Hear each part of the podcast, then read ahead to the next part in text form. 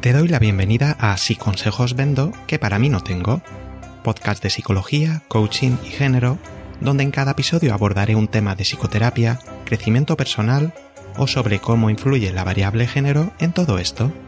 Si eres una persona curiosa y buscas información concisa, rigurosa y útil, este puede ser tu podcast. Me llamo Iñaki y puedes encontrarme en inakipsicologoa.com.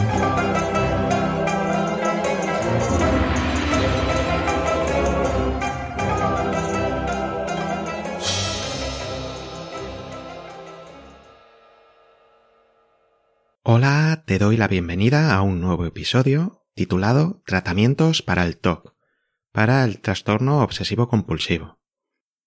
En este episodio veremos qué aspectos son los que suelen estar manteniendo un problema de TOC. A continuación, exploraremos el principal tratamiento psicológico de referencia, la exposición con prevención de respuesta. También veremos la terapia de aceptación y compromiso como un entrenamiento previo para facilitar la exposición y cómo diferenciar las dudas normales de las dudas obsesivas con la terapia basada en inferencias.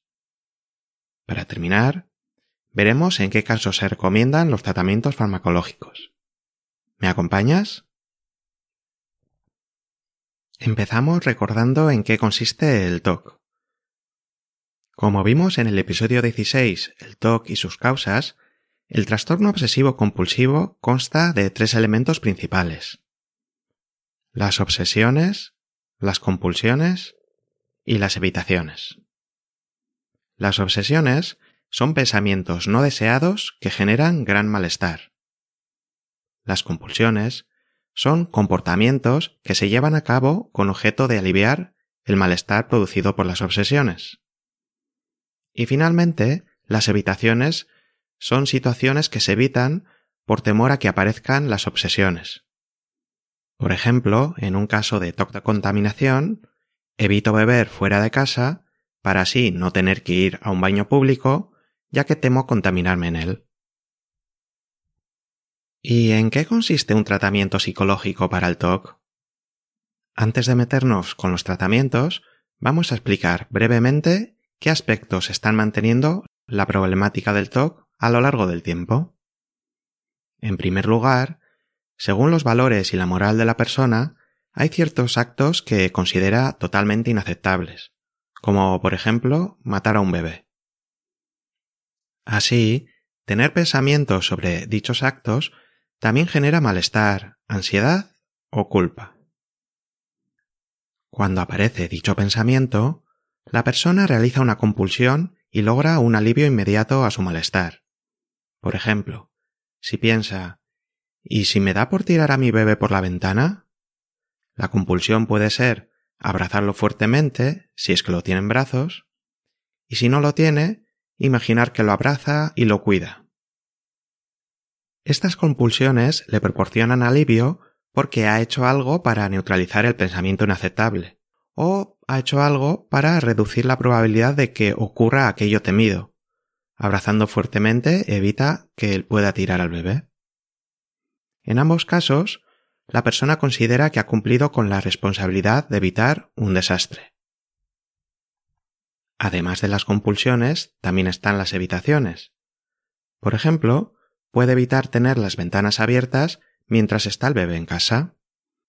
Y esta evitación puede ampliarse a situaciones similares, como por ejemplo evitar cruzar un puente con el bebé en brazos.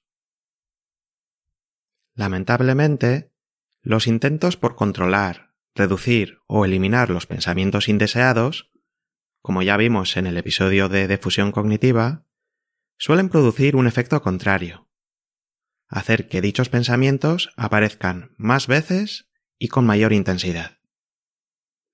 Esto lo muestra el experimento en el que te piden que no pienses en un elefante rosa. ¿Lo has conseguido? Así, se produce la siguiente paradoja. Las mismas compulsiones que te proporcionan alivio inmediato son las que están manteniendo el problema a la larga. Y no es culpa de la persona, ya que en general nuestros comportamientos tienden a mantenerse por las consecuencias inmediatas más que por las lejanas. Y sobre todo cuando hay un malestar asociado. Y esto nos lleva al tema del mantenimiento del problema. El TOC se mantiene en el tiempo porque la persona continúa realizando las compulsiones. Pero además de esto, puede haber otros factores que influyen en que las compulsiones o las conductas evitativas continúen en el tiempo. Por ejemplo, la persona con TOC puede recibir apoyo y atención por parte de sus familiares cuando realiza las compulsiones. Incluso pueden llegar a prestarle ayuda a la hora de completarlas. O también puede librarse de ciertas responsabilidades debido a su problemática. Por ejemplo, no puedo, entre comillas, bajar la basura por mi TOC de contaminación. Generalmente no es que la persona manipule y se aproveche de la situación, pero la forma en el que en contexto responde al TOC sí que puede estar colaborando en el mantenimiento del problema, sin pretenderlo, obviamente. Una pregunta típica para indagar esta cuestión es ¿se te ocurre alguna ventaja que perderías si tu TOC de contaminación dejara de ser un problema para ti? Pues que tendría que bajar la basura y recoger las cacas de la perra, como hace el resto de la familia. Y la verdad es que no es algo que me apetezca. ¿Y qué otros factores pueden intervenir en el mantenimiento? Pues, por ejemplo, la hipervigilancia a estímulos que es probable que disparen las obsesiones. Seguimos con el ejemplo de TOC de limpieza. La persona, con objeto de evitar la contaminación, puede centrar toda su atención de manera inflexible en ciertos aspectos de la situación. Por ejemplo, si está hablando con otra persona, puede centrarse en la distancia entre ambas para evitar ser tocada, o fijarse en los zapatos de la otra persona para ver si deja rastros de suciedad y evitar pisarlos. Esta hipervigilancia cumple una función preventiva, es decir, evitar ser contaminada, pero al mismo tiempo dispara una y otra vez la aparición de las obsesiones frente a cualquier estímulo potencialmente peligroso, entre comillas. Lo cual hace que aumente la ansiedad, ya que casi todo se torna peligroso. La hipervigilancia también se relaciona con que la persona realice compulsiones en ausencia de obsesiones. Es decir, realiza las compulsiones de forma preventiva, tratando de evitar que las obsesiones y el malestar asociado aparezcan. Debido a todo ello, la persona se encuentra en una espiral de la que no sabe salir. Pero la buena noticia es que la causa principal que está manteniendo el problema depende en gran medida de la propia persona, y es su conducta. En general, tenemos muy poco control sobre los pensamientos automáticos o sobre lo que sentimos, como hemos visto en episodios anteriores. Pero el problema aquí no son las obsesiones ni el malestar que generan. El problema radica en las compulsiones, en las acciones que realiza la persona. Y sobre ese aspecto, sí que tenemos mucho más control para llevar a cambio cambios. No obstante, no serán cambios sencillos de realizar. ¿Nos metemos ya con los tratamientos psicológicos? Venga, el primero. Exposición con prevención de respuesta. ¿En qué consiste este tratamiento? Exposición significa que la persona se expone a las situaciones y obsesiones temidas, de forma gradual. Y la coletilla de con prevención de respuesta se refiere a que se evita que en presencia de las obsesiones lleva a cabo las compulsiones o evitaciones. ¿Y qué se pretende lograr con todo ello? Pues que la persona experimente que aunque no realice las compulsiones, primer punto, no ocurre ninguna de las anticipaciones catastróficas, por ejemplo, no me contaminaré por tocar el pomo de la puerta y luego la cara con la misma mano, y dos, el malestar y la ansiedad tienden a reducirse según pasa el tiempo. Fijaros que he dicho experimente. Y es que se trata de vivenciarlo, y no tanto de comprenderlo mentalmente. Y para hacer la exposición de forma gradual, se genera una jerarquía. Por ejemplo, listando las actividades que la persona ha dejado de hacer debido al TOC. En el caso de la limpieza, ha podido ser invitar a gente a su casa, comer fuera de casa, usar baños públicos, abrazar a sus amistades, etc. Y se trataría de ordenarlas según la dificultad o el temor que le provocan, de menor a mayor. Durante la exposición, hay que tener cuidado para prevenir que la persona realice conductas de evitación un poco más sutiles, como por ejemplo, que si toque el objeto sucio, pero solo con algunos dedos, o que si se exponga a ir al cine, pero solo en horarios con poca gente y sin sentarse al lado de alguien que está comiendo palomitas grasientas. ¿Y qué pasa si la situación temida es difícil de recrear? En esos casos, se puede realizar exposición en la imaginación. Aquí, la persona imagina los contenidos que le provocan obsesiones y malestar. Es importante monitorear que no está tratando de reducir ese malestar, ya sea imaginándose otra cosa o empleando alguna compulsión mental. En general, la exposición se realiza en consulta y posteriormente conviene practicar fuera de sesión para fortalecer el cambio y generalizarlo a distintas situaciones.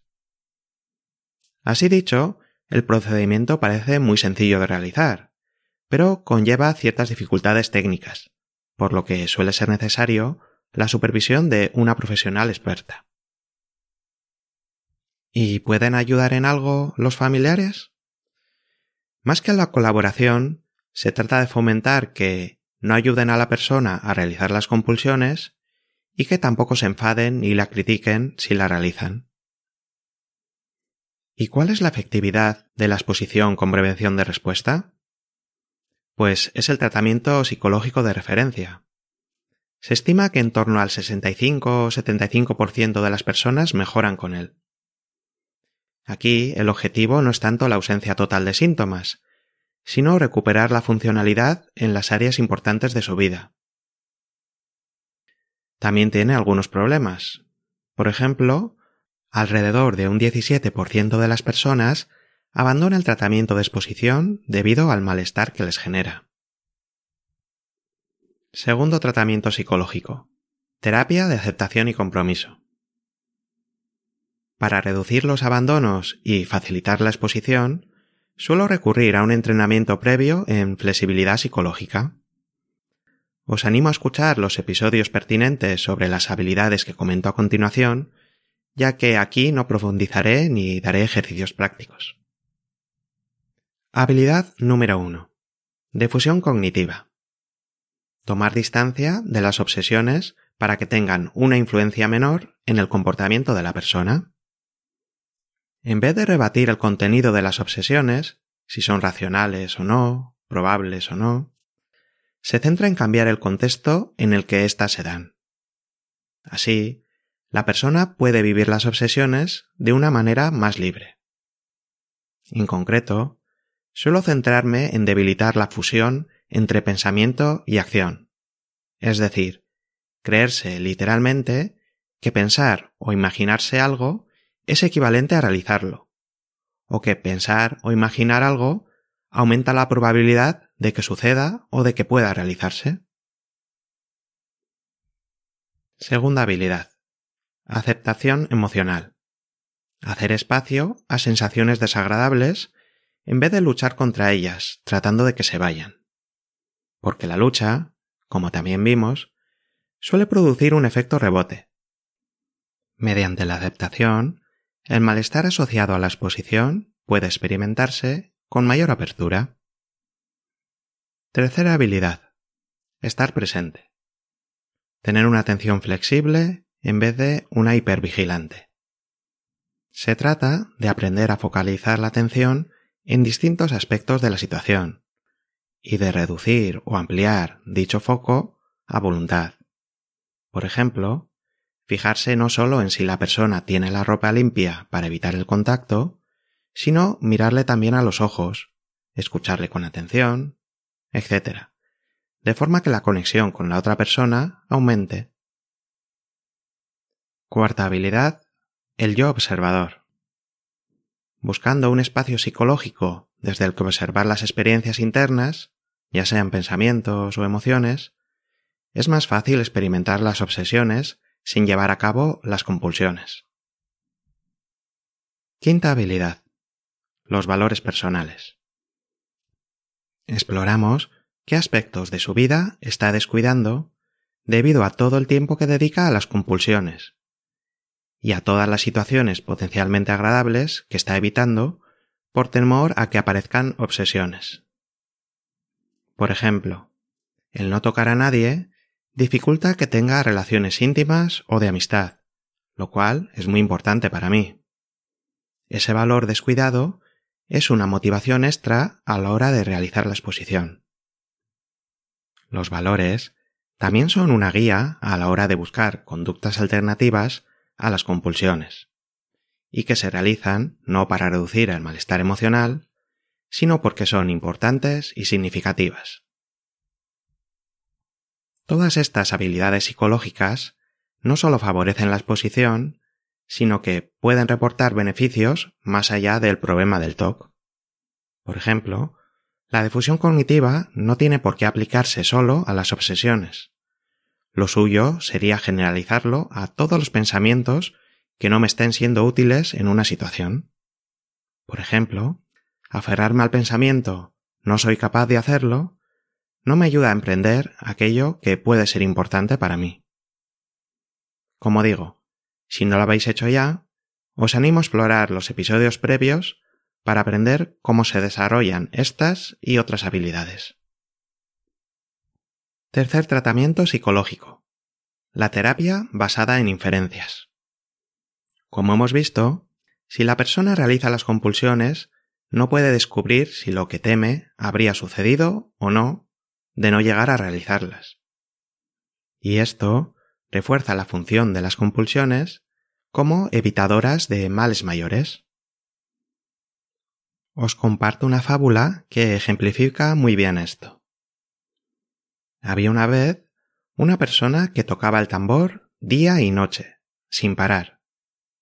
Y cuando le preguntaron por qué lo hacía, le respondió con rotundidad para ahuyentar a los leones, obviamente. Pero si estamos en una ciudad europea, y aquí no hay leones. A lo que la persona respondió con una media sonrisa. ¿Y por qué creéis que no hay leones acaso? Pues porque los estoy avientando yo con el tambor. Volviendo a la terapia basada en inferencias, me voy a centrar únicamente en un aspecto. Cómo diferenciar las dudas normales de las dudas obsesivas. Según esta terapia, el problema no está en la duda, ni en la incertidumbre de no saber, ni en el ¿y si ocurre no sé qué? El problema son las dudas obsesivas. Una duda normal se da en un contexto apropiado. Por ejemplo, estoy cocinando a contrarreloj porque llego tarde a una cita. Acabo de meter el plato al horno y cuando voy rápido a ducharme me surge la duda. ¿Habré cerrado bien el horno? Como estoy en un contexto de prisa, tiene sentido comprobar si he cerrado bien. Vuelvo, miro que está bien cerrado y la duda se resuelve. En cambio, las dudas obsesivas surgen de la nada, sin ningún indicio real. Por ejemplo, he usado el horno hoy y justo antes de salir de casa emerge la duda. ¿Y si me he dejado el horno encendido? Vuelvo a comprobarlo, veo que lo he apagado, y al salir vuelve la duda. ¿Seguro que lo he apagado bien? Esta es una duda 100% imaginada, sin ningún indicio basado en mis cinco sentidos. Nada en el contexto externo me indica que he podido dejarme el horno encendido. La duda obsesiva proviene enteramente de mi imaginación. Y es por ello que no puede ser ni resuelta ni rebatida. Da igual que sea poco probable que el horno esté encendido, basta con que sea posible. Y la verdad es que casi todas las dudas obsesivas son posibles. Y además, cada vez que tratas de resolver la duda, al poco rato tienes una duda mayor. La evidencia de los cinco sentidos, has visto en este caso que el horno está apagado, o has sentido que está frío al tocarlo, no resuelven esta duda obsesiva. ¿Y cuáles son las características entonces de las dudas obsesivas? Pues no surgen de ninguna evidencia real centrada en el aquí y ahora y en lo que percibes con tus cinco sentidos, sino que surgen en tu imaginación, alejada del aquí y del ahora. Y son dudas que no puedes resolverlas, ya que cuando tratas de hacerlo se hacen más grandes. En última instancia, se trata de que la persona comience a diferenciar cuando una duda es normal y cuando obsesiva, y a cambiar su forma de actuar, por ejemplo, no tratar de resolver la duda, cuando es obsesiva. Una vez detectada la duda obsesiva, podría utilizar, por ejemplo, la difusión cognitiva para tomar distancia de dicha obsesión. Y para terminar el episodio, Vamos a ver en qué caso se recomienda el tratamiento farmacológico. Según la guía NICE de 2019, en TOC con síntomas moderados, la primera opción es la terapia psicológica no intensiva, con menos de 10 horas de duración. Y en TOC con síntomas más severos, sería la terapia psicológica de mayor duración o el tratamiento farmacológico según la preferencia de la persona consultante. Y para el TOC más grave, se recomienda el uso del tratamiento combinado, es decir, terapia psicológica más tratamiento farmacológico, ya que es el que ofrece una mayor eficacia. En general, el tratamiento psicológico es preferido porque dota a la persona de aprendizajes que le sirven para afrontar posibles recaídas. Y como ya vimos en el episodio titulado TOC en mujeres y hombres, en épocas de estrés es habitual que los síntomas del TOC aumenten o que se produzcan recaídas. Frente al tratamiento farmacológico, el tratamiento psicológico puede dotar a la persona de recursos de cara a afrontar dichos periodos de estrés. Por otra parte, en el tratamiento farmacológico para el TOC se suelen usar dosis más altas que para otros trastornos, por lo que la tolerancia a los efectos secundarios de los mismos suele ser menor. Además, hay que evaluar la existencia de otras problemáticas psicológicas, para tratarlas también. Una común es la depresión, bastante habitual en personas con TOC grave y de larga duración, debido al aislamiento social que suele conllevar las compulsiones y evitaciones que realizan. Y esto es todo por hoy. Muchas gracias por acompañarme hasta el final del podcast. Si te ha gustado, no olvides compartir el episodio o dejarme un comentario en mi web, dentro del apartado de podcast. Espero verte en el próximo episodio. Hasta entonces, cuídate mucho. Salud, coraje y amor.